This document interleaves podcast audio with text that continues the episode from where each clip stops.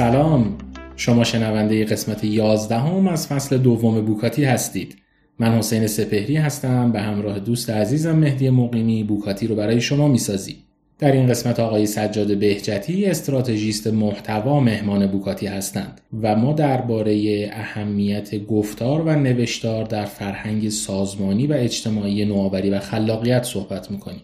بهانه گفتگوی ما کتاب خودباوری در خلاقیت از انتشارات آریان قلم هست. دعوت می‌کنم که شنونده این اپیزود باشید.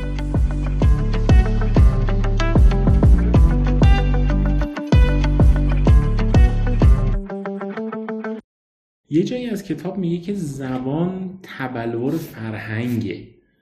یعنی چی این جمله؟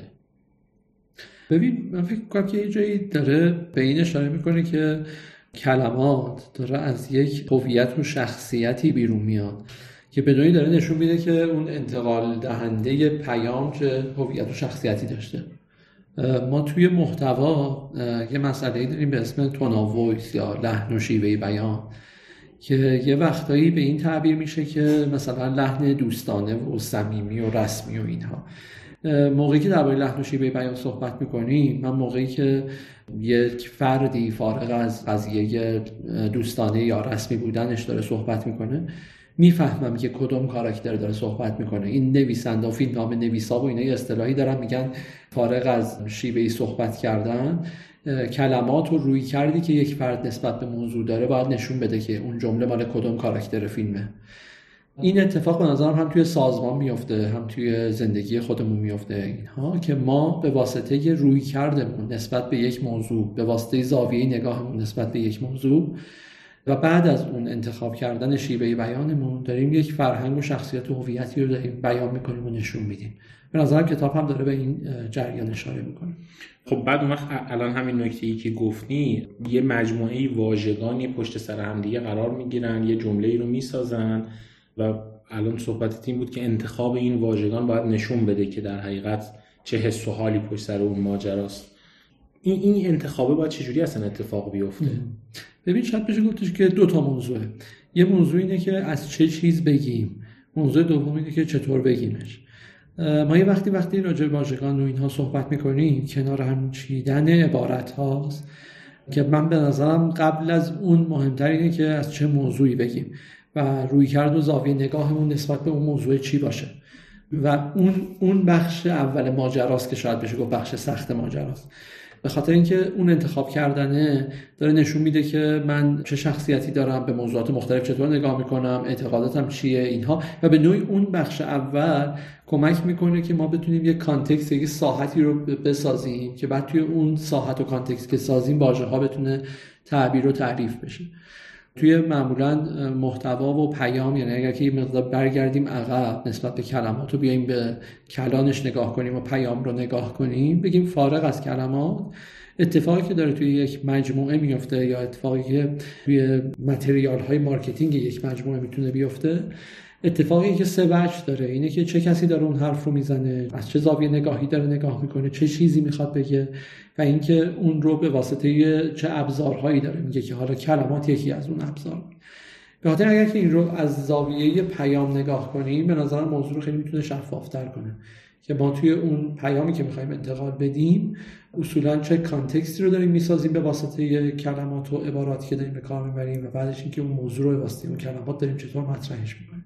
توی ادامه این توضیحات کتاب داره میگه که این انتخاب واژگان به فکر ما هم جهت میده.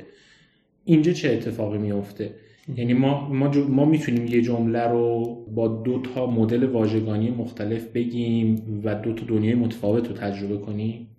آره به نظر اتفاق خیلی زیاد می‌تونه بیفته. یه من وقتی اگر بخوام یه ذره نگاه business ی و کسب و کاری بهش داشته باشم و اینها به نظرم کلمات کمک می‌کنن که سازمان زبان باز کنه. شاید این مثال شفاف کنه. ما توی یه استارتاپ توی حوزه خرید و فروش و اجاره ملک کوین ها درگیر بودیم و اونجا همش راجع به صحبت می‌کنیم که ما اومدیم مشکل مسکن رو حل کنیم. بعد اومدیم گفتیم که بیایم این رو شفاف کنیم. شاید هر استارتاپ دیگری هم که توی این حوزه داره شکل می‌گیره اومده که مشکل مسکن را حل این مهم به اینو توی حالت طیفی پیاده سازی کنیم. بگیم که ما یه سری اگر مشکل مسکن رو طیف در نظر بگیریم بگیم که یک دغدغه‌ای وجود داره بعد مثلا یک مسئله وجود داره یک چالشی وجود داره یک بحرانی وجود داره. ما دقیقا کجای اینجا قرار گرفتیم؟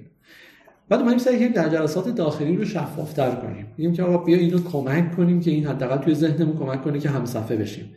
اون گفته که ببین دغدغه رو این در نظر بگیریم که من برای فردا 100 میلیون چک دارم تو حسابم موجودی ندارم.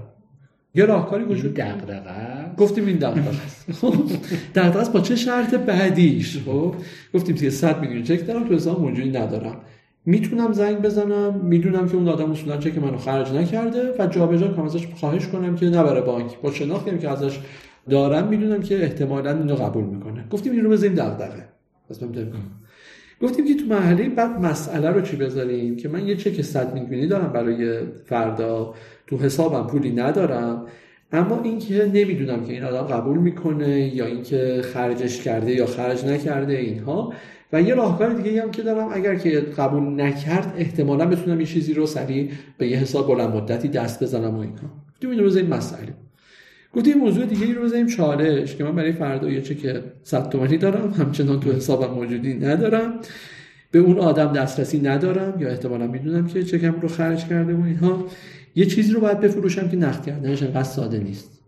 یعنی تا فردا شاید نرسه باید کاری کنم مثلا یه ضرر زیادی می‌کنم برای گفتم بزنیم چالش. و یه موضوع دیگه رو مثلا مثلا بزنیم بحران که دیگه اوضاع خیلی خرابتر از این حرف هاست و من واقعا پولی ندارم چیزی هم ندارم که بخوام نقدش کنم. باید به خیلی آدما زنگ بزنم روش های مختلف رو تست کنم اینها و شاید واقعا اتفاقی نیفته و باید فکر کنم که اگر که چک برگشت خود چه اتفاقی میفته برای من؟ این موضوع مثال برای این زدم. که همین موضوع باعث شد که به اصطلاح سازمان زبون باز کنه و ما بیایم روی واژگانی که براش یک سری تعریف پیدا کرده باشیم که شاید برای یک سازمان یه تعریف متفاوتی باشه.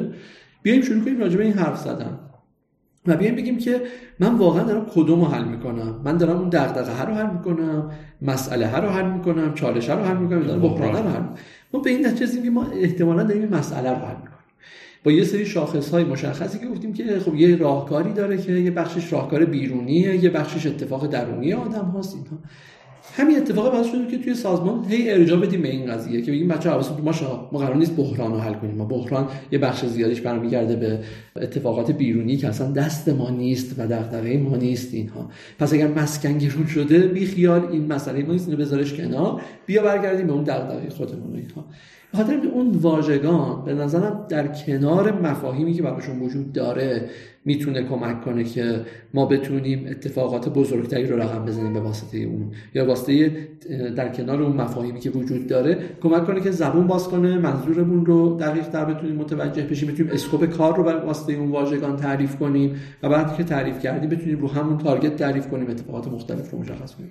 این مثالی که الان گفتیم من فکر می‌کنم یه side منفی انتخاب واژگان بود. میشه side مثبتش هم بگی؟ یه مثالی از side مثبت هم بهمون به بگی. یه چیزی که تهییج کننده باشه جهت دهنده باشه اون حس رشد توی سازمان اتفاق افتاده باشه.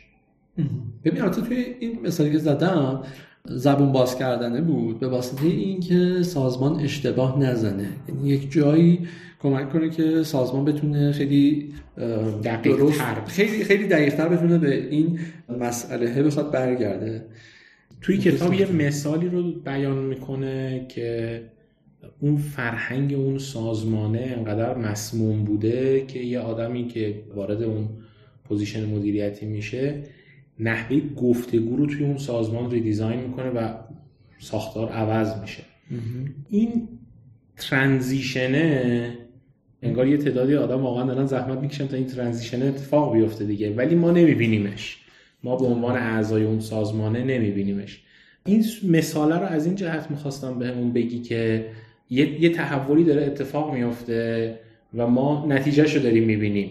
شما اون پشت صحنه هزاران هزار تا لغت رو هی هم زدید تا بتونید یه نتیجه از توش در بیارید. ما به عنوان مشتری یا به عنوان آدم سازمان متوجه اون بکگرانده نمیشیم. ما توی مجموعه سر قضیه فرهنگ سازمانیشون اینها خیلی دغدغه های مختلفی داشتن. از جنس اینکه خب ما اینجا استارتاپیم و توی استارتاپ ها واژه سازی های اشتباهی اتفاق افتاده. مثلا فیل فست. و بچه ها خطاهای مختلفی انجام میدن و اینها و میگن میگن که ما خیلی فیل فست شده با اینها. بعد من یه واژه‌ای رو خلق کرده بودن که شکست شکستنی ها و استدلالشون روی این در واقع اتفاق این بودش که ما یه سری اتفاق داریم که اینها شکستنیه. و بیایم نقاط شکستنی شکست ها رو تعریف کنیم یعنی بیایم بگیم که آقا اصلا اگر این موضوعی رو داریم تعریف می‌کنیم کجاش میشه یک اتفاق شکستنی اتفاق بیفته و کجا دیگه تجربه زیسته ماست رو ما می‌تونیم اونجا موفقیت ها رو داشته باشیم و و این موضوعی رو تعریف کردیم اونجا که ما اگر که در واقع یک شکستی شاخص نداشته باشد در واقع موضوعی می‌گفتیم شکست که می‌گفتیم در چه چیز شکست اتفاق افتاده؟ و این اون شاخص ها در واقع شکست شکستنی ها جایی بودش که ما چیزی رو تعریف می‌کردیم که شاخص داشته باشد برای شکست. و اگر شاخصی برای شکست وجود نداشت رو شکست نمیخوندیم. می‌گفتیم این داره از نقطه دیگری شکست می‌خورد که اصلا تو سازمان شکستی از جنس تجربه به ما نمی‌دهد. اتفاقات اینچنینی یا شاید یه مثالی هم بتونه موضوع رو خیلی روشن کنه. برمیگردم به کتاب ایدیالی مستدام. کتاب ایدیالی مستدام مثالی رو داره از اینکه توی دیزنی به پرسنلشون میگن بازیگران به کارمندانی که اونجا دارن و اینا. و علت این که دارن این کار رو انجام میدن این بود که میگفتش که این واژه بازیگران پشتش یک دنباله ای داره که این دنباله خیلی کمک می‌کنه که ما اون چیزهایی رو که باید توی فرهنگمون خیلی تلاش کنیم برای ساختنش خیلی راحت تر برامون می‌کنه به خاطر اینکه یک بازیگر توی صحنه سیگار می‌کشد یا نمی‌کشد. میگه اگر در نقشش باشد می‌تواند سیگار بکشد. یک بازیگر در صحنه می‌تونه با بغل دستیش صحبت کند یا نه؟ اگر در نقشش باشد می‌تواند این کار رو انجام بده. میگو به واسطه همین ما تونستیم شرح شغلا رو خیلی راحت تر جا بندازیم. شرح شغلای ما شد نقش شما در اون حوزه‌ای که دارید بازیگری انجام می‌دید. شد سناریویی که باید بازیگری رو انجام بدید. حالا اگر که داری اونجا مثلا در نقش کسی هستی که نظافتچی هستی شما بازیگر نظافتچی هستی؟ پس اون بازیگر نظافتچی اگر که در اون شرح بازیگریش سیگار کشیدن هست می‌تواند سیگار بکشد. اگر گفتگو با بقیه هست می‌تواند گفتگو با بقیه رو انجام بده. حتی لباس پوشیدن هم در اون نقش به عنوان بازیگر خیلی می‌تونه تعریف شده تر باشه و این اتفاق رو داشته باشه. یعنی خیلی وقتها لیبل ها و نقش هایی که حتی تعریف میشه واسطه دنباله و مفهومی که داره تو سازمان می‌تونه خیلی کار بزرگی رو انجام بده که شاید قبل از اون باید با کلی توجیه کردن و تفسیر کردن و اینها می‌تونست اتفاق بیفته. اصطلاحی که کتاب به کار می‌بره ضد ایده است. یعنی محیط های ضد ایده واژه های ضد ایده گفتار ضد ایده. این فرهنگش فکر می‌کنم که ما بالاخره یه کانتکس فرهنگی برای خودمون داریم. چجوری میشه که نگاهمون از یه جوری سرزنشگری ایده ها تبدیل بشه به تشویق ایده ها چجوری ضد ایده نباشیم؟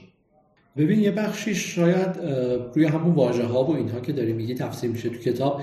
یه چند تا واژه‌ای رو مثال می‌زنه که به نظرم برگشتن به اونها می‌تونه یه بخشی از جواب این سوال باشه. که میگه که از واژه چگونه یا امکان دارد وقتی ما داریم استفاده می‌کنیم خود واژه چگونه به نوعی امید بر امید آینده امید پیشرفتی رو داره زنده می‌کنه تو ما که وقتی داریم میگیم چگونه می‌شود مثلا محتوای بهتری نوشت به این معناست که امیدواریم که محتوای بهتری میشه نوشت و یه نگاه پیشرفت داشت. وقتی داریم از امکان دارد که فلان چیز داریم صحبت می‌کنیم معتقدیم که بنبست نیست و میشه به افقهای روشنتری نگاه کرد و اینها. یک بخشی از اتفاقات این شکلیه که ما بیایم و شروع کنیم روی اون واجه هایی که توی سازمان داریم کار می‌کنیم و اینها بتونیم بیایم شروع کنیم کار کردن و اینها. و شاید جالب باشه میگه آمازون یه رویدادی داره که هو ویل کیل آس میگن این کیندل و یه سری از این محصولات زاده این رویدادیه که به صورت سالانه برگزار می‌کنه که چه کسانی چه کسانی می‌تونن ما رو بکشن. در واقع این رویداد از یک سوالی شروع میشه که اون سواله می‌تونه ذهنها رو جهت بده برای اینکه بتونن به یک صورت مسئله مشخصتری فکر کنن و بتونن زایش ایده رو بتونن تو اونجا داشته باشن. خیلی وقتا به نظرم صورت مسئله های درست و افق هایی که می‌تونه کار کنه که نقطه های جدیدی توی ذهن آدم ها ایجاد کنه سوال هایی که می‌تونه اونجا مطرح بشه دغدغه های جدیدی که می‌تونه مطرح بشه اونجا. و این وقتی جابجا کردن این گذاشتن نقطه های جدید من خیلی دوستش دارم. به خاطر اینکه معتقدم که دو تا نقطه برای ما می‌تونه یه خط ترسیم کنه. سه تا نقطه می‌تونه مثلا این مقداری شکل ها رو بیشتر کنه. اینا. وقتی این نقطه مثلا می‌رسه به 7 تا نقطه می‌رسه به 10 تا نقطه دیگه نمیشه راجبش صحبت کرد که چند تا شکل جدید می‌تونه خلق بشه با اینا. این وقتی به نظرم ایجاد سوال های درست توی سازمان می‌تونه این کار رو رقم بزنه. ما یه تکنیکی داریم خیلی وقتا توی محتوا ازش استفاده می‌کنیم شاید جالب باشه برای شما مخاطبا. اینکه میایم کاراکترهای مختلف رو مطرح می‌کنیم. وقتی این ایده ها ترکشید مثلا توی محتوا توی کمپین اینها میایم این کاراکترهای مختلفی که برای آدمهای مقداری تفکر و شخصیتشون آشناس رو میاریم وسط جلسه و میگیم که اگر این کاراکتر بود به این موضوع چطور نگاه می‌کرد. مثلا اگر استیو جابز بود به این موضوع خبرنامه حقوقی چطور نگاه می‌کرد. می‌ذاریم کنار اگر ایلان ماسک بود به این موضوع چطور نگاه می‌کرد. اگر گاندی بود به این موضوع چطور نگاه می‌کرد. یه دفعه کلی اتفاقات مختلف یعنی انگار که یک کاراکتر جدیدی که ما می‌شناسیم مثلا به عنوان یه آدمی که به موضوعات مینیمال نگاه می‌کنه معتقده که باید خیلی موضوعات زائد رو حذف کرد چطور به این موضوع نگاه می‌کرد. توی این مثال خبرنامه حقوقی که زدم وقتی از این تکنیک داشتیم استفاده می‌کنیم تقریبا مثلا این جلسه یه ساعت و نیمه ای بود. کلی المان ها در اومده بود که داره چه اتفاقی میفته وقتی که مطرح کردیم که استیو جابز این موضوع چطور نگاه می‌کنه که به نظر من یک خبرنامه سفید ارسال میشه وسطش فقط یک نکته حقوقی مهم نوشته میشه. وقتی داشت این موضوع مطرح شد ما قبلش اصلا به این موضوع نگاه نکرده بودیم که می‌شود به این موضوع این شکلی نگاه کرد. به خاطر اگه بخوام این بخش رو خلاصه کنم صحبت هام رو یک بخشش به نظرم همینه که اصولا ما بتونیم رویدادها ایونت ها یا یک مرامنامه ای رو داشته باشیم به واسطه اسم ها و سر و شکل هایی که می‌تونیم بهش بدیم استفاده از واژه ها و این بخش دیگه ایجاد سوال های درست و صورت مسئله های دقیقی که می‌تونه به سازمان روی کرد بده. شاید نکته سوم این باشه که ما بتونیم از مفاهیم آشنایی برای آدم ها که می‌تونن کاراکترها باشن علمان ها باشن اینها می‌تونیم استفاده کنیم برای اینکه اون ایده ها و افق هایی که آدم ها دارن نگاه می‌کنن یه مقداری گسترده تر بشه. چون کتاب به نظر من راجع به زندگی صحبت می‌کنه و حالا کسب و کار به عنوان یه نمودی از این زندگی همیشه مثالش هست می‌خواستم ازت خواهش کنم که میشه برامون روش ها و تکنیک هایی رو بگی که توی زندگی ازش استفاده بکنیم اینجوری که به اصطلاح کتاب یه زبان گفتگویی وجود داره که این زبان گفتگو اهمیت واژه ها توش سرنوشت اون گفتگو رو تغییر میده. حالا ما تو زندگی عادی و روزمره خودمون تو گروه های دوستی تو خانواده تو گروه های همکاری چجوری می‌تونیم از این زبان گفتگو استفاده بکنیم و چجوری باید تمرینش بکنیم؟ ببین شاید یه چیزی بتونه کمک کننده باشه و شروع این موضوعی که مطرح کردیم اینکه من این دغدغه‌ای داشتم موقعی که وارد حوزه content شدم دغدغه این بودش که قضیه این content king چیه؟ مثلا content قرار پادشاهی کنه و یه تحول عظیمی مثلا بتونه ایجاد کنه با اینها. و از اون طرف هم میگن خب هر متن و صوت و تصویر و اینها مثلا محتواست. اون که قبلا هم بوده و جریان داشته با اینها چرا؟ همیشه همینجوری بود. همیشه همینجوری بوده. اصلا قبلش هم مثلا کاتالوگ ها بوده بروشور ها بوده آدما با هم حرف می‌زدن نامه مینوشتن ایمیل می‌زدن. ولی دنبال یه معادل معادلی بودم که بتونه اول زبان خودم رو باز کنه برای اینکه وقتی می‌خوام با آدما بگم که دارم از چی صحبت می‌کنم و کانتنت چیه و چرا میشه از انتظار بزرگی داشت و اینها. و بعدش هم اینکه بتونه یک روی کردی رو بده که توی گروه های مختلف تیم های مختلف توی زندگی شخصی اینها بتونه کاربرد داشته باشه. برای کانتنت یه معادلی رو در نظر گرفتم که خودم با این معادله ارتباط برقرار می‌کنم شاید برای شما هم جواب بده. اینکه گذاشتم انتقال مطمئن پیام. خودم به چیزی میگیم محتوا که انتقال مطمئن پیام انجام میدیم شاید بخوام یه ذره شفافترش کنم. یه موقع هستش که من یه دوربین عکاسی میدم به یه آدمی میگم که لطفا بیا مثلا از این کلاس از این اتفاق اینها بیا عکاسی کن.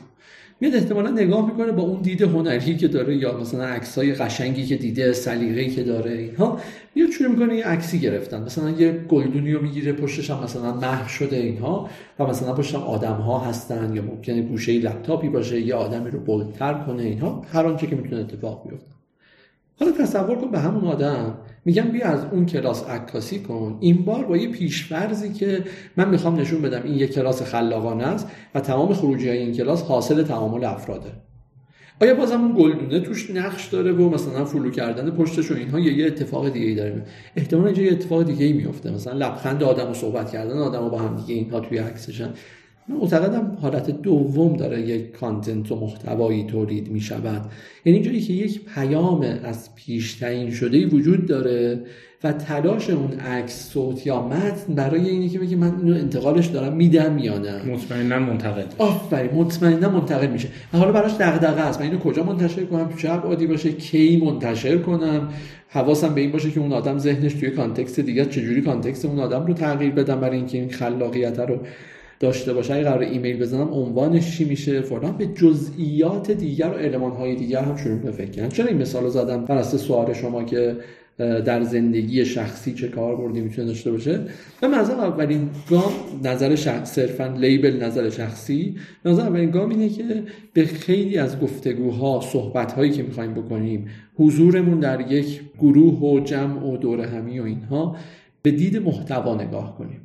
اصولا نگاه کنیم بگیم که من حضورم تو این جمع قرار است چه پیامی را منتقل کنم و چه بهتر که قبلش این پیام را طراحیش کنم. فکر کرده باشم. آره این طراحی کنم منظورم اینه که یه مقداری مخاطب رو در نظر گرفته باشم یه مقداری صورت مسئله طوری بهش نگاه کرده باشم مسئله رو نگاه کرده باشم. و بگم حضور من در اونجا قرار چه پیامی رو منتقل کنم. وقتی اون پیام از قبل فکر کردم که اصولا من قراره که اینجا یک آدم مثلا خوشرویی باشم که قراره که یه آدم اجتماعی خودم رو پرزنت کنم و بگم که دوست دارم با شما ارتباطات آتیم رو حفظ کنم. احتمالا موضوعی که انتخاب می‌کنم برای صحبت تحت شعا قرار می‌گیره. احتمالا اتفاقات دیگه این لباسی که قراره که اونجا بپوشم خیلی من رو جدا نمی‌کنه از جمع و قراره که شبیه جمع باشم. یا یا برعکس من قرار بگم که آقا من خیلی آدم متمایزی. متمایزی هم تفاوت دارم به نظر این اولین مرحله است که توی خیلی از صحبت‌های دوستانه و اینها می‌تونه این اتفاق بیفته. و یه مرحله دیگه به نظر من اینه که برای خودمون یک سری از واژه سازی هایی رو انجام بدیم و یک سری عبارت هایی رو داشته باشیم که ویژه خودمونه. یه جایی داشتم توی جمعی صحبت می‌کنم گفتم که احساس می‌کنم که ما داریم زندگی می‌کنیم برای اینکه برای یک سری از واجه های عمومی تعریف های شخصی سازی شده پیدا کنیم. و احساس می‌کنم آدم هایی یعنی اون پیرمردا یا مثلا بزرگ سالانی می‌تونن مثلا حرف های بیشتری برای گفتن داشته باشن یا زندگی زیستشون رو دقیق در تعریف کنن که تعداد واجه های بیشتری رو به صورت شخصی تعریفش کردن. اگر بخوام مثلا اینو یه واضح ترش کنم مثلا ما استفاده می‌کنیم میگیم همسایه استفاده می‌کنیم میگیم مثلا افسوس اندوه فلان اینا برامون عمومیه به نظرم. تا موقعی که یک سری اتفاقات میفته این برامون شخصی میشه. از اون به بعد خیلی سخت تر این رو استفاده می‌کنیم و اینا. یه مثال شخصیش رو بخوام بزنم. بعد از کووید یه تصمیم گرفتیم. ما یه دو سالی خارج از تهران بودیم و توی روستایی زندگی می‌کردیم و اینها توی روستا این شکلی بودش که خب اوایل اصلا همسایه ها خیلی به کاری به کار ما نداشتن. و براشون عجیب بود. مثلا چرا ما داریم برنج می‌کنیم اینا دارن با لپتاپ کار می‌کنن و اتفاقاتش بعد کم کم وقتی ارتباط با ما برقرار کردن من هفته ای نبود که همسایه زنگ نزنه و برامون یه چیزی نیاره. مثلا تخم محلی نیاره یا اتفاق این شکل نیاره. مثلا تو رو بهش اومده در بزنه تو رو بیاره برای ما اینها. و الان که من تقریبا یک سال اونجا نیستم تقریبا هر هفته به من زنگ می‌زنه و حال منو می‌پرسه. برای من همسایه یک مفهوم دیگه ای پیدا کرد از بعد از اون زندگی. به سختی می‌تونم واژه همسایه رو برای جای دیگری به کار ببرم. من احساس می‌کنم این درست کردن فهرست واژگان شخصی برامون و اینکه بدونیم که هر ایونتی چه اتفاقی رو داره رقم می‌زنه برامون یکی دیگه از چیزهایی که می‌تونه توی زندگی شخصیمون کمک کنه و بتونیم دقیق در دقت واژگانمون رو بالا ببریم اینها. و مورد سومی که دارم احساس می‌کنم موضوع استفاده از واژگان و عبارات برای روایتگریه. خیلی سادهش به نظرم روزنگاری این که ما بدونیم تدوین کنیم که در هر روزمون داره چه اتفاقی میافته می‌تونه معنایی بده به روزمون و اتفاقاتمون که بعدها و تو بازه های مختلف بتونیم بهش مراجعه کنیم و شروع کنیم ازش استفاده کردن. یا یک جایی من یه مدتی یه چیزی رو تمرین می‌کردم شاید برای شما جواب بده برای مخاطبین. روایت روز اول اسمش رو گذاشته بودم. می نوشتم که مثلا این قمقمه رو من کی خریدم و چی شد که اصلا این قمقمه رو شروع کردم استفاده کردم و اینا. این لباسه رو کاپشنه رو فلان و اینها. و اینها رو میریختم داخل یه صندوقی و توی این صندوقه شروع می‌کردم هر از چنگایی می‌رفتم یه چیزی رو ازش در میآوردم که یادم بیاد که داره چه اتفاقی از اونجا میفته و برای من هر کدوم از این المان هایی که توی زندگی داشتم ازش استفاده می‌کردم برای من هر کدوم یه روایت شخصی پیدا کرده بود. و احساس می‌کنم که اون روایت های شخصی هم جایی که می‌تونه به خیلی از چیزها توی زندگی روزمره و معنا بده.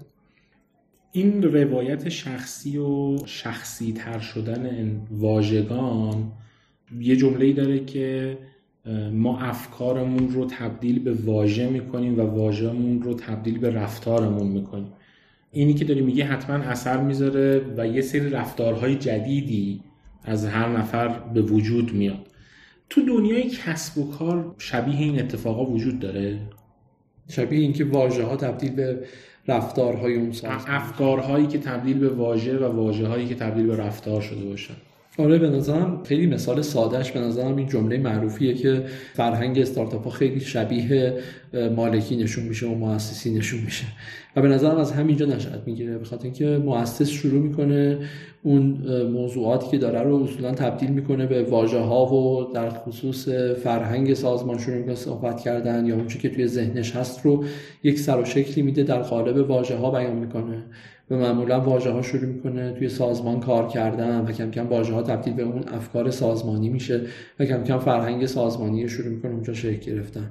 و به نظرم این اتفاق توی استارتاپ ها میفته و توی خیلی کسب و کارها نمیفته برای اینکه توی استارتاپ ها نگاه ها به اون مؤسسه است و سرچشمه مشخصه. شاید توی خیلی از کسب و کارهایی از مدلی که مدل خارج از استارتاپ ها باشه اون سرچشمه یک سرچشمه واحد نیست و شاید از بخش های مختلف داره تغذیه میشه و این اتفاق حداقل سختتر میفته نظرم مثال و مثال سادش همین اتفاق توی کسب و کارها هست. این حالتی که اهمیت انتخاب واژگان رو داره بهمون به نشون میده اینو ما می‌تونیم تبدیلش کنیم به یه زیست روزمره که واجه های بهتری انتخاب بکنیم که زبان گفتارمون زیباتر بشه. ببین آره شاید یه سری از اتفاقات و تمرین ها خیلی بتونه به ما کمک کنه. یه وقتی من ازم مثلا سوال می‌کنم میگن که ما چیکار کنیم که دایره لغاتمون افزایش پیدا کنه؟ بعد من همیشه جوابم معمولا جواب واحدیه که میگم ما دایره لغات بالایی داریم دسترسی به دایره لغاتمون معمولا کمه. یه مثال خیلی سادهش من میگم که احمد آدم خوبیه سارا آدم خوبیه. مثلا یوسف آدم خوبیه. بعد تو خوب بودن اوله منظورم این بوده که مثلا آدمیه که خیلی مهربون هر از به من زنگ می‌زنه اینها. تو خوب بودن دوم من منظورم به اینه که در وظایف مختلف که داره آدم خوبیه. خیلی پدر خوبیه. من از بیرون مشاهده گر بودم که آدم خوبیه اینا. تو حالت سوم منظور دیگه ایدم یه مدت من خودم یه تمرینی انجام می‌دادم. صفات مختلف رو گذاشته بودم. نزدیک چهل خورده ای صفات بود. بعد اول هفته یکی از اینها رو انتخاب می‌کردم و سعی می‌کردم تو اون هفته از اون خیلی استفاده کنم. مثلا دلچسب. ما شاید خیلی کمتر مثلا پیش بیاد که مثلا دلچسب رو مثلا زیاد استفاده کنیم اینها. جوان مرد مثلا دل رحم و خیلی سعی می‌کنم که این کار رو انجام بدم. راجع آدم ها مثلا گفتم امروز با یه اسنپی اومدم واقعا راننده دلچسبی داشت. مثلا این چی دلچسب داشت؟ شروع می‌کنم دلچسب بودن رو شفاف کردن و واضح کردن و اینها. و یه جایی هم نگاه طیفی به ماجراست و من ازم نگاه طیفی به ماجرا خیلی وقت کمک می‌کنه که ما واژه های دقیق تری رو استفاده کنیم. و خیلی وقتا اون تعریف شخصی داشتن است. یه وقتی مثلا می‌خوایم به یکی بگیم که این خوب فوق العاده است متمایز شگفت بتونیم بگیم که من در این طیفه کجا دارم این رو انتخاب می‌کنم و برای اون آدم دارم استفاده می‌کنم. به خاطر اگه بخوام بگم که در زندگی روزمره می‌تونیم چطور این کار رو انجام بدیم به نظرم شروع خوبیه که ما صفت مختلف رو داشته باشیم. از بین این صفت ها یکی یا دو تا رو انتخاب کنیم و سعی کنیم که مثلا تو ذهنمون باشه که تو اون هفته تو اون ماه اینها بتونیم از اینها بیشتر استفاده کنیم. به نظرم کمک می‌کنه برای اینکه کم کم این جایی که باید بشینه بشینه و بهش دسترسی داشته باشیم که بتونیم ازش استفاده کنیم. حتی تمرین مختلفی هم هست. مثلا یه جنس تمرین هم هست تمرین مستاق و ویژگیه. این شکلی که مثلا من خیلی وقتا مثلا موقعی که دارم میرم یه جایی و قراره که با واژه ها سر و کار داشته باشم مثلا بنویسم یا یک اتفاق این شکلی بیفته توی مسیر تاکسی اسنپ یا هر مسیر همون که دارم سعی می‌کنم مثال ویژگی مستاق رو ازش استفاده کنم. مثلا بیام میگم که سفید بعد بگم که گوسفند. یعنی ویژگی رو میگم بعد میگم میگم که گوسفند می‌تونه مستاق اون باشه. بعد میگم که مثلا سر و صدا گوسفند سر و صدا دارد این ارتباطه. بعد میگم میگم رد و برق. بعد میگم میگم که نور داره بعد دوباره براش چیزی. این کمک می‌کنه که من واژه هایی که شاید مدت هاست ازش استفاده نکردم یه مقداری رو بیاد در ذهن من و در دسترسم باشد برای استفاده کردن و اینها. که حالا فکر می‌کنم که تو پادکست دیگه خیلی مثل تمرین من می‌دونم که همین دایره واژگانی که گفتی برای تو خیلی زیاده و دیدم که انتخاب لغت ها چقدر کار حساسیه برات و همیشه یه انبوهی لغت های زیاد تو جیبت هست. تو زندگی خودت مشاهدهگری جامعه این چیزی که معمولا میگن دکترای قلب همیشه یه توصیه هایی دارن برای سلامت بیشتر مثلا چه می‌دونم مهندس های توصیه هایی دارن برای ساختمون های بهتر. پیشنهادت برای زبان گفتار بهتر چیه؟ ببین چند تا چیز بنظرم خیلی کمک کنه من بنظرم ما یه جایی باید کلکسیونر باشیم. من یه مثال رو دوست دارم. میگم تفاوت کلکسیونر و انباردار به نظرم خیلی نزدیکه. با اینکه این واژه ها مثلا در ظاهر از اینکه کلکسیونر و انباردار مثلا بگن فلانی تشریف آوردن. دنیا با هم فاصله. اصلا یه دنیای خیلی ولی معمولا وقتی این سوال رو از آدم می‌پرسم مثلا یه ذره میرن تو فکر خب هر دوتا دارن ذخیره می‌کنن یک از چیزها رو بعد ممکنه که حتی انباردار کالاهای خاص را اونجا مثلا ذخیره کند اینها تعداد کالاهاش محدود باشه اتفاقات این شکلی اینها. اما مثلا تفاوت مهمی که توی اینها وجود داره اینه که کلکسیونر هر جنسی رو که ذخیره می‌کنه یک روایتی دارد. مثلا ممکن است که حتی اون دوت تاریخی نباشد ولی میگه که آقا این خودکار اولین خودکاری بوده که مثلا من یه خودکاری به شما نشون میدم میگم که این خودکار اولین خودکاری بوده که من تصمیم گرفتم وارد حوزه محتوا بشم باهاش نوشتم. احتمالاً یه مقدار ارزش پیدا می‌کنه. شاید برای شما ارزش پیدا نکنه ولی من ارزش پیدا می‌کنه که دارم این اتفاقو دارم و دلایل ذخیره کردن اون رو دارم. من احساس کنم ما خیلی وقتا به واجه های درست دسترسی داریم به عبارت های درست دسترسی داریم اینها اما به اونها توجه نداریم. ما یکی از تمرین های ساده ای که معمولا مثلا انجام میدیم توی جریانی ما یک دوره داشتیم پاپ محتوا و فلسفهش این بودش که بیا فیلم عادی رو ببینیم. و توش نریم سراغ دیالوگ های خاص. منظورم از دیالوگ های خاص چیه؟ مثلا توی فیلمی میگه که اگه می‌خوای یه نهنگو بخوری هر روز یه گاز کافیه. خب این دیالوگ خاصیه یعنی که کار بزرگی می‌خوای انجام بدی قدم های کوچیک می‌تونه تو رو کمکت کنه برای اون کار بزرگ. اما یه سری دیالوگ دیالوگ خاصی نیست. خب اگر سرهنگ شدی که میشی عوضی نشو. دیالوگ دیالوگ خاصی نیست. فلان اتفاق اما این ساختار و این ترکیب می‌تونه به من کمک کنه که در زندگی روزمره در کسب و کار در جایی که قراره که یک متنی بنویسم به ساختاری دسترسی داشته باشم که شاید در بهره اول به اون ساختار فکر نکنم. شاید برای جالب باشه. ما بعد از اون یه تمرینی گذاشتیم گفتیم که فرض کن می‌خوای یه پست بلاگ بنویسی راجع به تاج محل. بچه هستن به اینکه اگر تاج محل میری که اگر تاج محل رفتی که میری از تاج محل عکس نگیر. از اون ساختار. و گفتش که من دارم این پیام رو میرسونم که انقدر جاهای دیدنی تر دارم تو این پست بهت معرفی می‌کنم که این اتفاق می‌تونه توی تاج محل برات نیفته می‌خوام بگم خیلی وقتها ما توی مشاهده فیلم دسترسی به محتواهایی که کلی آدم تلاش کردن. مثلا این نویسنده برتری فیلمنامه ای نوشته است کلی خط زده دوباره نوشته کارگردان هم روش اعمال نظر کرده.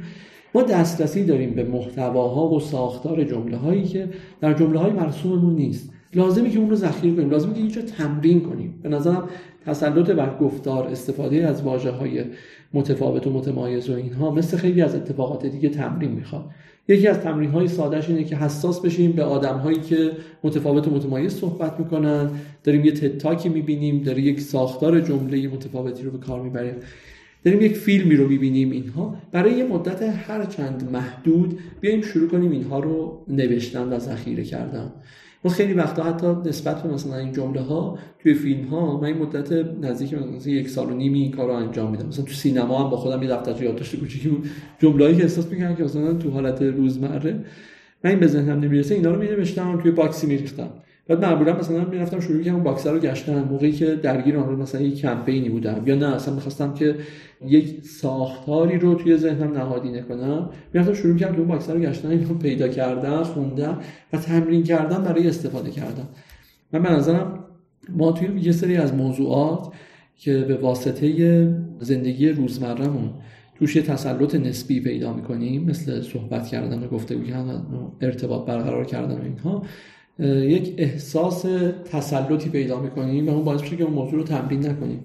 به نظرم گام اول اینه که باور کنیم که این موضوع رو لازمی که تمرینش کنیم. به واسطه تمرینایی که بیشتر شبیه بازیه و از فرداش می‌تونه کاربردش توی زندگیمون روشن باشه و شروع کنیم ازش استفاده کردن. این یه جایی باور کنیم که درسته که هر کسی با دو تا تخم مرغ می‌تونه یک نیمرو بزنه. اما اگر باورمون بشه که ما قراره که توی گفتگو استفاده از واژه های یه جایی نوشتن و اینها. قراره که یک سراشپز باشیم. می‌دونیم که اون دو تا تخم مرغ رو من ازش کیک درست کنم می‌تونم پنکیک درست کنم می‌تونم خیلی هنرنمایی مختلف انجام بدم. شاید لازمه که باور کنیم که قراره که توی استفاده از واژه ها و صحبت و ارتباطات یک سراشپز باشیم و به عنوان مواد اولیه کلمات رو نگاه کنیم و باور کنیم که یک جایی آزمون و خطاست یک جایی داشتن دستورالعمل های خوب آشپزیه و یک جایی هم سرو کردن و تماشا کردن اینه که چقدر لذیذ بود و دلچسب بود و استفاده شد و خورده شد و پسندیده شد. کل کتاب فکر می‌کنم درباره این گذار گریزان بودن از خلاقیت به کسی که احساس خودباوری در خلاقیت داره. کلی کتاب درباره اینه. و یه جایی فکر می‌کنم ما حالا توی اپیزودی هم درباره کشیدن راجع به این موضوع صحبت کردیم. یه, یه ترس خیلی بزرگی که انگار همه نویسنده های دنیام دارنش. همه آدم ها سری کلاس انشام احتمالا تجربهش کردن. یه کاغذ سفیده و مثلا باید این کاغذ سیاه بشه با یه حرفی با یه فکری با یه نوشته ای از تجربه خودت برامون میگی که این کاغذهای زیاد نه الان تو کار شما نه تنها پر میشن بلکه هدفمند پر میشن. همین جمله‌ای که گفتی دیگه. ما مطمئنیم که اون پیامه منتقل میشه. این ترس رو چجوری میشه بهش غلبه کرد؟ ببین تکنیکی از تکنیک free writing. خیلی ساده است. شما در سه دقیقه نسبت به یک موضوع شروع کن نوشتن و یه قانون داره. بدون توقف. توقف ممنوع. این تکنیک ما خیلی استفاده می‌کنیم. یعنی اصلا خیلی وقتا توی پروژه هایی که خیلی اطلاعات کمی هم راجبش داریم میگیم که فارغ از این که محدودیت ها رو بخوای در نظر بگیری اینکه کجا قرار استفاده بشه. شما خیلی وقتا کاغذ سفید وقتی میاد جلومون ترس قضاوت اتفاقات مختلف این شکلیه که نمی نویسیم شروع نمی کنیم اینها. میگیم مثلا فارغ از این ما قرار که اینو ریزیم دور. اما توی این سه دقیقه شخصا این کارو می‌کنم و تیمی هم این کارو می‌کنیم توی این سه دقیقه فارغ از این قضایا میگیم حتی شده به در و دیوار بزنیم. شده راجع به لباس طرف مقابل بنویسیم شده راجع به آب و هوا بنویسیم. اینها و از موضوع هم یه مقداری دور شیم. اما توی این سه دقیقه خودکار ما نباید واسطه و شروع کنیم نوشتن. بعد از که این کار انجام میدیم میایم سه دقیقه دیگه زمان می‌ذاریم که بگیم که توی این مواردی که نوشتیم چقدر حرف حساب در اومده یا چه موضوعاتی ارزش این رو داره که بیشتر به این راجبش جستجو کنیم و اینها. میایم شروع کنیم زیر اونها خط کشیدن. اگر تیمی باشیم که معمولا خیلی سوژه های زیادی بهمون به میده. بعد میایم شروع کنیم راجع به اون موارد کسب اطلاع کردن چون خیلی وقتها ما ترس از نوشتنمون ترس از نوشتن نیست. حرفی برای گفتن نداریم که بخوایم بگیم. باید بسازیم. مثل دروغ گفتنه مثل خلاف واقع نوشتن و اینهاست. میریم شروع کنیم راجع کسب اطلاعات کردن و مجدد اون مطلب رو بازنویسی می‌کنیم. این تکنیک به ظاهر ساده است اما به خیلی کار می‌کنه. یکی از تمرینایی که وقتی تو ورکشاپ ما انجام میدیم میگیم که بیایید مثلا سه دقیقه بنویسیم راجع به مزایای زندگی در شهرهای کوچک نسبت به کران شهرها.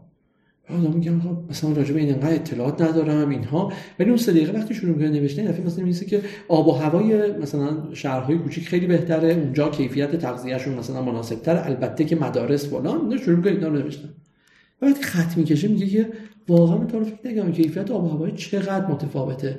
شهر کوچیک که دارم میگم باید ببینم در مجاورت شهر بزرگ است یا نه. صورت مسئله و سوالهایی براش در میاد. که کمک می‌کنه برای اینکه حالا وقتی اون خوراکا رو در میاره دیگه اون صفحه سفید رو می‌ذاره اینه که از کدومش شروع کنم و بیام شروع کنم دسته بندی کنم خاطر اینکه از این اتفاقات فاصله گرفتن از ترس قضاوت کردنه این یک نکته این تکنیک free writing نکته دوم که ما ازش استفاده می‌کنیم این واژه ازش استفاده می‌کنم زشت نویسی میگم که بیاین زشت نویسی کنیم. زشت نویسی به این معناست که آرایه های ادبی استفاده از ساختار درست جملات همه اینها رو کنار بذاریم. بگیم حرف حسابم چیه؟ و قرار نیست این خروجی نهایی من باشه. ما حرف حساب رو می زشت. اتفاقا هر چیز زشت ده بهتر. خب؟ وقتی این حرف حساب داریم این حرف حساب کمک می‌کنه و اجازه نمیدیم شاخ و برگ بدیم یا مثلا اتفاقات این شکلی یه دفعه وقتی زشت نویسی می‌کنیم ببینیم که مثلا برای یه صورت مسئله که قرار بوده دو صفحه بنویسیم چهار خط زشت نویسی داریم فهمیم دغدغه دغدغه دیگری پس ما حرف حسابی نداریم. ما یه نسبت یک به سه داریم. میگیم حداقل باید یک سوم حجم مطلب اصولا اون حرف حسابی باشه که بخوایم شروع کنیم راجبش نوشتن. و احساس می‌کنم این دو تا مورد می‌تونه کمک کنه که از این مانع عبور کنیم از تجربه های خودت میگی درباره این که تغییر در واژگان منجر به یه تغییر در فرهنگ شده. حالا چه تجربه هایی که به لحاظ اجتماعی وجود داره و چه تجربه هایی که توی فضای کسب و کار تجربه کردی ببین اینکه منجر به یک تغییر فرهنگی شده یه ذره سخته. همیشه که شروع کنم یه بخشی رو گفتن که به اون بخش برسم.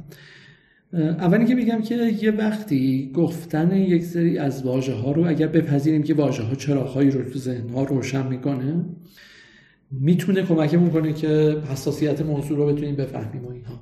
اول مثال کسب کاریشو بگم. ما درگیر پروژه ای بودیم که عضویت خبرنامه بود و داشت اتفاقی میافتاد. قرار بود conversion rate یا نرخ تبدیل تعداد اعضایی که قراره که اون خبرنامه عضو بشن و اینها افزایش پیدا کنه. اونجا یه جمله رو اضافه کردیم و برداشتمون این بود که مخاطبین اگر کم دارن عضو میشن اینه که نگران ایمیل های اسپمن. اومدیم یه جمله رو اضافه کردیم توی خبرنامه که اطلاعات شما شخصی و اطلاع شخصی شما پیش ما میمونه و نگران این موضوع نباشید. حالا خیلی حضور ذهن ندارم ولی جمله همچین چیزی رو می‌رسه بعد اتفاقی که افتاد این که conversion rate و تعداد اعضایی که عضو این ماجرا میشن 9 درصد کاهش پیدا کرد. به خاطر اینکه اصلا آدما قبلش ظاهرا به موضوع حریم شخصیشون فکر نمی‌کردن و ما اون جمله‌ای که اونجا گذاشته بودیم باعث شده بود که آدما به حریم توجه کنن آفرین تازه توجه به این چراغی روشن شه که شروع کنه توجه کردن به این ماجرا و اینها و نرخ تبدیل کم شد وقتی مثلا رفتیم تو فاز شناخت مخاطب و اینکه آقا بفهمیم واقعا دغدغه چیه بریره مانعهایی که برای اون آدم وجود داره چیه و اینها. اون جمله حذف شد و ما از جمله دیگه استفاده کردیم. که این خبرنامه هم که دارم میگم برای کسب و کاری بود تو حوزه مدیریت شهری و حمل و نقل. یه جمله اضافه کردیم که اخبار بین المللی و اخبار مربوط به رویدادها فقط برای اعضای خبرنامه ارسال می‌شود. حالا نسبت به قبل 6 درصد افزایش conversion rate رو داشتیم داشتیم value رو به مخاطب می‌گفتیم یعنی می‌خوام این رو بگم که این واژه ها و عبارتی که داریم می‌کنیم این داره یه چراغی رو روشن می‌کنه که این وقت اون چراغ اصلا نباید روشن شه. مثل اینکه تو خونهمون داریم یه بخشی رو مثلا براش که چراغ نورانی می‌ذاریم که انباریه و آدم وقت دارن میان تو اونجا دارن انباری رو واضح تر می‌بینن یا دارن مثلا آشپزخونه که کلی تلاش کردی رو داری واضح دارن واضح تر می‌بینن توی اونجا. و به خاطر همین به نظرم خیلی خیلی وقتا این اتفاق می‌تونه منجر به یک سری از جریان هایی بشه که می‌تونه اون چراغی روشن کنه که چراغ خطایی باشه یا یک چراغ درستی رو بتونه روشن کنه. و مثلا همین اتفاق می‌تونه توی فرهنگ سازمانی هم به همین شکل می‌تونه بیفته که ما چه واجه هایی رو درست انتخاب کنیم و چه واجه هایی واجه های نادرستی می‌تونه باشه. توی فرهنگ سازمانی بخوایم مثال رو بزنم شاید روایت های کوتاه خیلی قشنگ می‌تونه فرهنگی رو بسازن ما توی انجمن اوتیسم ایران یه مشاور استراتژی داشتیم که تونستی فرهنگی رو نظر من توی سازمان خیلی نهادینه کنه. معمولا استراتژی ها دغدغه استقرارشون به نظر من مهمتر از تدوینشونه. توی اونجا دغدغه این بودش که کارهایی که داره انجام میشه کارهای زیربنایی باشه و این فقط تصمیم گیری در سمت مدیران نباشه.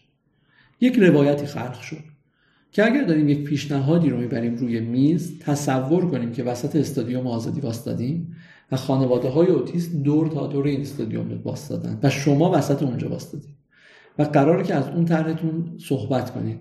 به نظرتون بعد از اون طرح خانواده ها تشویقتون می‌کنن یا هو می‌کشن؟ خب. مثال مثال سادگی برای روایت روایت سادگیه. اما به نظر من کمک کرد یک بخش عمده ای از استراتژی که قرار بود کارهای زیربنایی باشد کارها کارهای ملی باشد محدود به یک جامعه کوتاهی نباشد کارها کارهای رقابت پذیری باشد در جامعه خارج از انجیو جذابیتی نداشته باشد برای بازار آزاد اینها. و این اتفاق رو انجمن نوتیس با رقم بزن. نه منظر باعث شد که کلی از پیشنهادات که توسط پرسنل ارائه می‌شد و به دلیل اینکه این شاخص ها رو نداشت رد می‌شد و هیچ وقت دلیل اون رو متوجه نمی شدن که چرا رد شده باعث شکلگیری یک نارضایتی در سازمان می‌شد. باعث توسط خود پرسنل این اتفاقات فیلتر بشه و جنس پیشنهاد این شکلی باشه که من اگر دارم این پیشنهاد رو مطرح می‌کنم از چنین جنس فیلتری رد شده و داره این اتفاق میفته. و این اتفاق به واسطه یک روایتی در سازمان افتاد که شاید نه اسم استراتژی روش بود نه اسم فرهنگ روش بود نه اسم چیزهای مختلف روش بود. به عنوان یک روایتی بود که من می‌تونستم خودم رو به سادگی اونجا تصور کنم و این تصور انقدر ساده بودش که بتونه تو بدنه یک سازمان 50 60 نفره بتونه جوری نهادینه بشه که آدم ها بتونن خودشون این ارزیابی رو داشته باشه یکی از ویژگی هایی که ما معمولا برای زبان فارسی میشماریم اینه که ادبیات خیلی غنی داره و خب یه حس افتخارآمیزی هم داره برای ما. جزو این افتخارات هم اینه که ما الان مثلا زبان نوشتاری 700 سال 800 سال قبل خودمون رو می‌تونیم بخونیم و معناش رو متوجه بشیم و درکش بکنیم.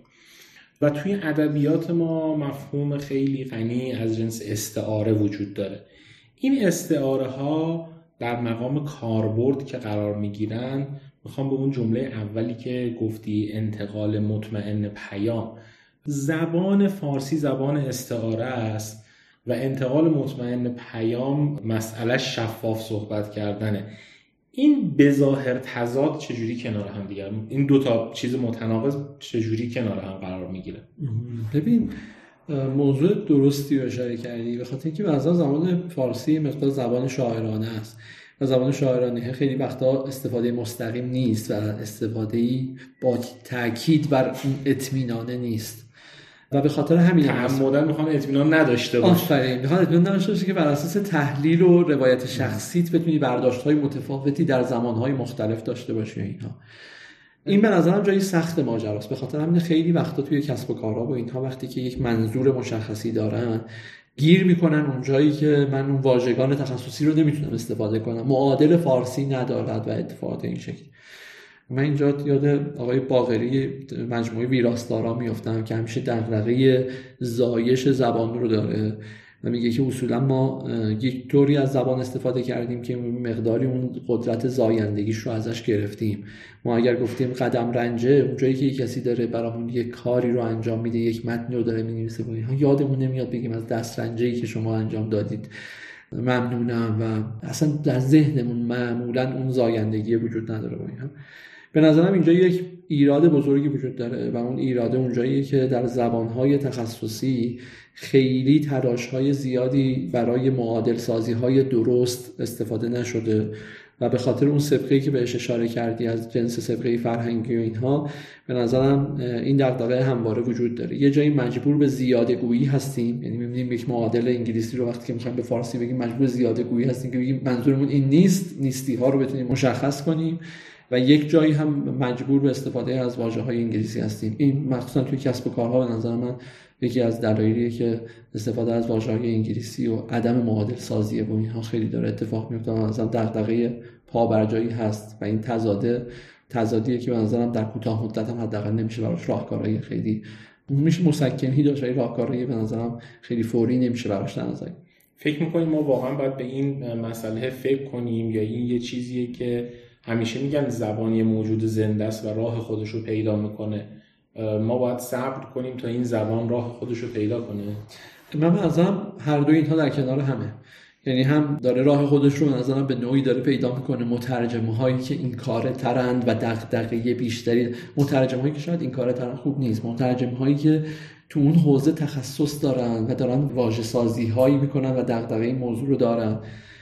مثلا من خودم برای context وقتی که مثلا می‌گفتن فضای فکری یا معادل های این شکل به کار بردن یعنی خیلی ارتباط برقرار نمی‌کردم همون context رو بکنم. اما موقعی که ساحت مطرح شد خیلی احساس می‌کنم که استفاده از ساحت می‌تونه کمک کنه که کم کم جا بیفته تو فضای تخصصی هم راجع به این قضیه بگه اینجا ساحت مثلا طراحی اینجا ساحت محتواست و اتفاقات مختلف این شکلی رو به نظرم میشه راجبش رقم زد. یک بخشش به اون حالتیه که به نظرم به خود شما راه خودش رو پیدا می‌کنه. یک بخش دیگهش به نظرم ورود مجموعه های دغدغه من یا تلاش کردن مجموعه هایی که بتونن معیاری باشن برای اون استفاده. مثلا مجموعه متمم به نظرم توی واژه های تخصصی خیلی خوب داره این کار رو انجام میده که اگر که مثلا می‌خوام بگم تفکر بخوام بگم مثلا دیزاین تینکینگ معادلش رو چی بگم یه مجموعه مثل مجموعه متمم داره فرهنگ واژه های تخصصیش رو در اونجا به کار می‌بره می‌سازه و یه جایی میشه به عنوان مثلا مرجع بهش رجوع کرد برای اینکه ببینید چه اتفاقی میفته همراه خودش باید پیدا کنم مثلا آدم های مند و مجموعه دغدغه مندی که می‌تونن این کار رو انجام بدن و عنوان معیار معرفی بشن می‌تونه کار رو تسریع کنن. یه جایی از کتاب درباره این صحبت می‌کنه که ما این عملکرد گفتاری و واژگانی رو یه چرا باید بپرسیم. چرا این اینجوریه؟ و حالا یه مثالی رو بیان می‌کنه که یه کسی وارد یه کسب و کاری میشه آقا شما چرا اینجوری صحبت می‌کنید؟ چرا بهش توجه نمی‌کنید که اینجوری صحبت کردن تو این اثرهای جانبی رو داره؟ تو تجربه خودت با همکاری های مختلفی که داشتی توی این موقعیت قرار گرفتی که یه, است... یه واژگانی رو دارن استفاده می‌کنن و همش داره بدتر میشه اوضاع به اینکه بهتر بشه. کار داره خرابتر میشه به اینکه بهتر بشه. ببین این اصلا کلا استفاده از این شرایه به نظرم خیلی وقتا می‌تونه کار کنه توی کسب و کارهای مختلف و اینها. توی پیامش توی پیامی که کسب و کارها اصلا متریال هایی که دارن شاید که سوال مرسوم من وقتی مثلا یه وبسایت این مجموعه رو می‌بینم و اینها اینه که میگم که اگر که این مجموعه اصلا چرا این سر و شکل رو استفاده کردین؟ اگر من برند شما رو بردارم اونجا و برند رقیب شما رو بزنم چه بخش هایی از اینجا تغییر می‌کنه؟ چه بخشی اصلا از اینجا مال شماست و بهش فکر کردین که داره این اتفاق میفته به نظرم از این اتفاق گرفته تا اتفاقی که توی معرفی های مختلفی که کسب و کار داره نسبت به خودش انجام میده میشه این چراییه رو گذاشت. چون نظرم چراییه یا منطق و فلسفه پشتش رو می‌تونه شفاف کنه یا می‌تونه یک روی کردهای جایگزین رو روشن کنه که اون کسب و کار می‌تونه بهش فکر کنه و شروع کنه راجع به اون موارد صحبت کردن. ما یه جایی توی کسب و کاری از مسئولیت اجباری استفاده می‌کردن. بعد اومدیم یه واژه سازی کردیم گفتیم مسئولیت اشتباهی. گفتیم که مسئولیت مسئولیت اجباری چه چیزهایی بود؟ چیزهایی بودش که در شرح وظایف برای آدم ها آورده شده بود و آدم ها باید اونها رو استفاده می‌کرد مسئولیت اشتباهی رو ما در نیستیه تعریف کردیم. گفتیم اون مسئولیت اشتباهی چه چیزهاییه؟ مسئولیت اشتباهی اونجایی که به واسطه قرار گرفتن توی اون شغل یا واسطه اتفاقات مختلف شما این رو قبول کردی و هیچ وقت بر نگشتی ببینی که اصلا این در شرح وظایف تو بوده یا نه. و این رو قبول کردی و شروع کردی نوشتن. بعد این منجر شد به اینکه در فرمی که توی منابع انسانی به آدم ها می‌دادن توی فرم سالانه ای که به هر پرسنلی داده می‌شد برای تمدید قرارداد می‌گفتن که آ شرح وظایف تو امسال خودت بنویس و بیا اون مسئولیت اشتباهیه رو تعریف کن. مسئولیتی که به اشتباه به دوش تو سپرده شده یا خودت مازاد بر اون چیزی که قرار بوده شروع کنی قبول کردن و اینها قبول کنی. این خوراکی که اصولا یه جنسی از فرهنگ شکل گرفته بود که در جلسات بیایم شروع کنیم راجع به این صحبت. کردن که آقا مسئولیت اشتباهی پرسنل چیه؟ و سازمان کجا این مسئولیت های اشتباهی رو داره؟ اصلا این سرچشمش تعریف کردن یک واحد جدید بوده برداشتن یک اتفاق این شکلی بوده. و خود این باعث شده بود که دغدغه های افراد یعنی در واژگان روزمره افراد این استفاده شده بود که این بخش مسئولیت اشتباهی من. اولش شاید این شکلی بود که این باید منجر مثلا سالانه بررسی می‌شد و توی سال آدم ها باید برمیگشتن به عملکرد خودشون که اون مسئولیت های اشتباهی رو کشف کنن. یا اینکه این اتفاق رو دیگه بعدش منجر به این شده بود که حتی وقتی که در بازه زمانی کوتاه مدت توی یه هفته می‌تونستن اتفاق در خودشون کشف کنن که این بخش از مسئولیت اشتباهی من بوده و ما باید راجع به این قضیه یک صورت مسئله رو شروع کنم پیدا کردن و کشف کردن راجع به واژگان زیاد صحبت کردیم و نوشتن و انتخابش و اینها. از خوندن یه ذره برامون میگی خوندن چه اثری داره؟ اینکه چی بخونم چقدر توش موثره؟ طبیعتا من کسایی که تو حوزه محتوا کار می‌کنن می‌دونن که اثر خوندنه چه از برد جمله های ساختاری و اینا که خدمت گفتم و با هم یه راجبش صحبت کردیم و اینا که چجوری می‌تونه دایره واژه ها رو افزایش بده و از این جور چیزها. خارج از اون اطلاعات متنوع داشتن خیلی می‌تونه کمک کنه. یعنی اینکه داشتن این جریان که مطالعه آزاد داشتن حتی خیلی وقتا می‌تونه کمک کننده باشه. به خاطر اینکه ما خیلی وقتا استفاده از اصطلاحاتی که توی کسب و کارهای دیگه توی تخصصهای دیگه داره استفاده میشه انقدر می‌تونه کمک کننده باشه و شفاف باشه و حتی یک مطلب و یک موضوعی که می‌خوایم صحبت کنیم رو متمایز کنه. که خیلی وقتا برامون قابل فکر کردن نیست قبلش نمی‌تونیم بهش فکر کنیم. یه اصطلاحی توی ماهیگیری بود الان حضور ذهن ندارم. داشتم به خودم فشار می آوردم که بتونم یاد بگیرم. به سبک ماهیگیری میگن که به سر قلاب یک جسم سبکی رو وصل می‌کنن که این قلاب تا انتهای اون مسیر گلالود و اینها نره و قلاب وسط بمونه. که اصطلاحش یادم نمیاد. چیه؟ اما به هر حال هدف اون جسمی که بهش وصل می‌کنن اینه که در یک فضایی که مثلا لجن هست و اتفاقات مختلف و اینها هست این قلاب خیلی دیگه پایین نره و اونجا بتونه در جای درستی بتونه بمونه. و اینکه این رو کجا بست کنی مهمه که اولا که از این فضای گلالود و لجنالود و اینها بتونه عبور کنه دومی که به کف اون نقطه نرسه و این فضایی باشه که ماهی بتونه اون ماهیه رو بتونی شکارش کنی. یه موقع هستش که مثلا به شما میگن که در خصوص یک حوزه ای صحبت کنید و شما اصطلاح اقیانوس خونین و اقیانوس آبی و بلدین شروع کنید از این اصطلاح استفاده کردن.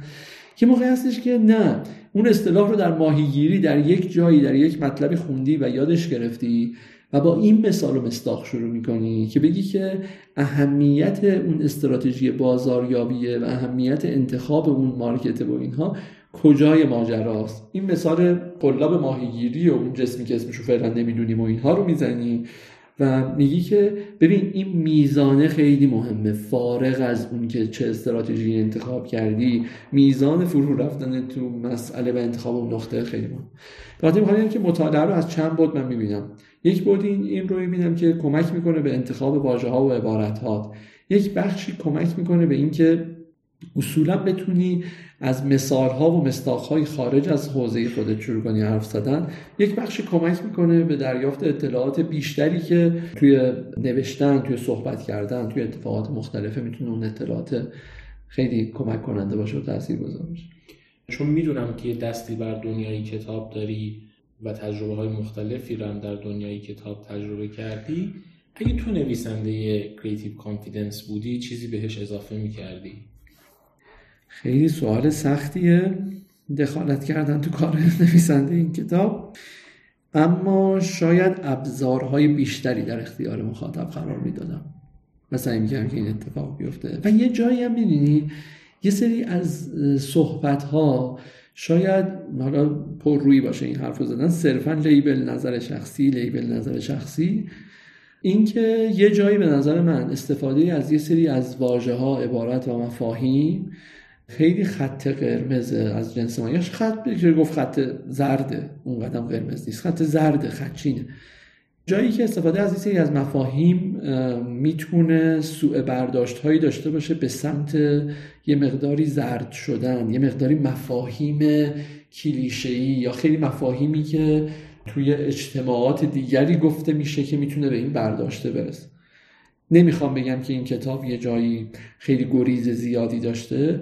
شاید اگر من نویسنده اون کتاب بودم ترجیح می‌دادم که اون مفاهیم رو یه مقداری کم در کنم. یه مقداری شفافتر کنم که من با اون مفاهیمی که یه مقداری شاید دستمالی بیشتری شده و استفاده بیشتری شده من فاصله بیشتری دارم از اونجا.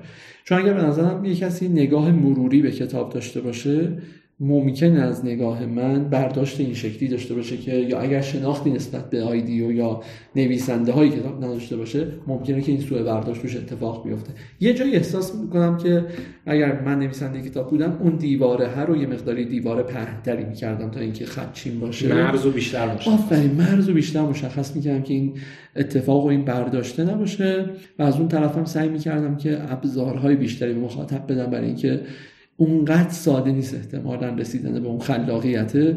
اون که ساده انگاری نکنه برای این اتفاقه بتونه اقدام عملی و سخت اما شدنی در پیش دارد برای اون افزایش خلاقیت. و به عنوان سوال آخر جای خاصی هست از کتاب که خیلی دوست داشته باشی به من کتاب کلا خیلی دوست دارم. بخش ارزش شکست و اینها که صحبت می‌کنه اسم فصل درست یادم نیست. ولی راجع به اینکه از ترس تا شهامت. آفرین آره آره از ترس تا شهامت و اینها من خیلی اونجا رو دوست دارم. شاید به خاطر اینکه خودم خیلی به در دیوار زدم تو فاصله بین مثلا 20 تا 30 سالگی و اینها و بعد که الان یه ذره سن و سالم بیشتر شده دارم از اون در و دیوار زدن دارم استفاده می‌کنم و یه جایی برام مثلا شده نقطه تمایز یا یه جایی برام شده مثلا ارزش قبلش اصلا فکر نمی‌کردم به این ماجرا و اینها. فکر نمی‌کردم نسبت به اینکه مثلا من یه مدتی پیک موتوری داشتم و رستوران داشتم و اتفاقات مختلف می‌تونم بگم که اینها رو به عنوان شکست باز ولی جایی که احساس می‌کنم نقطه اتصالش هر چقدر که سن میره بالاتر انگار که اون نخ تسبیحه می‌تونه پیدا شه که آه اون برای من یک چیزی ساخت که مثلا دارم ازش استفاده می‌کنم. الان دارم میوهشو میچین آره آفرین. و فکرشو نمی‌کردم. خب یعنی یه بار یکی مثالی می‌زد میگفتش که اکثر کمپانی بزرگ نرفتن که کمپانی بزرگ بشن رفتن یه کار درستی رو انجام بدن بعد شدن کمپانی بزرگ. شاید خیلی مثلا ملموس نبوده. نمی‌تونم بگم من مثلا کار خاصی کار بزرگی انجام ندادم. ولی این که برای زندگی شخصیم داره مشخص میشه که هر کدوم از اون اتفاقات دارن جای خودشون میشینن برای خود من یکی از خیلی از جذابیت بوده. یعنی اگه برگردم به قبل بیشتر به در دیوار می‌زدم. و به احساس می‌کنم اون بخش کتاب خیلی بخش جذابیه و اگر که این با بالا رفتن سن و نمی‌دونم اتفاقات این شکلی اون ارزش شکسته و حفظ اون شهامته و اینها بتونه حفظ بشه به نظر که از نقاط کلیدیه که می‌تونه. دل رو به دریا زدن و شروع کردن و امتحان کردنش و اینها. و یاد گرفتن امتحان کردن کوچیک. من این مثالی رو معمولا می‌زنم خودم دوست دارم زندگی شخصی. میگم که دیدی مثلا میگن که تا موقعی که سنت نگذشته سفر ماجراجویانه برو. مثلا انگار که دیگه مثلا باره 50 سال کسی سفر ماجراجویانه نمیره. من اینو تغییرش دادم به اینکه تا موقعی که سنت نگذشته یاد بگیر که سفر ماجراجویانه بری. چون اگه یاد بگیری بالای 50 سالی هم سفر ماجراجویانه میری و هنوزم دیر نیست و این اتفاق میفته. و به نظرم اون بخش ماجرای امتحان کردن و شهامت امتحان کردن است که برای خود من خیلی جذاب و احساس کنم قابل توصیه است.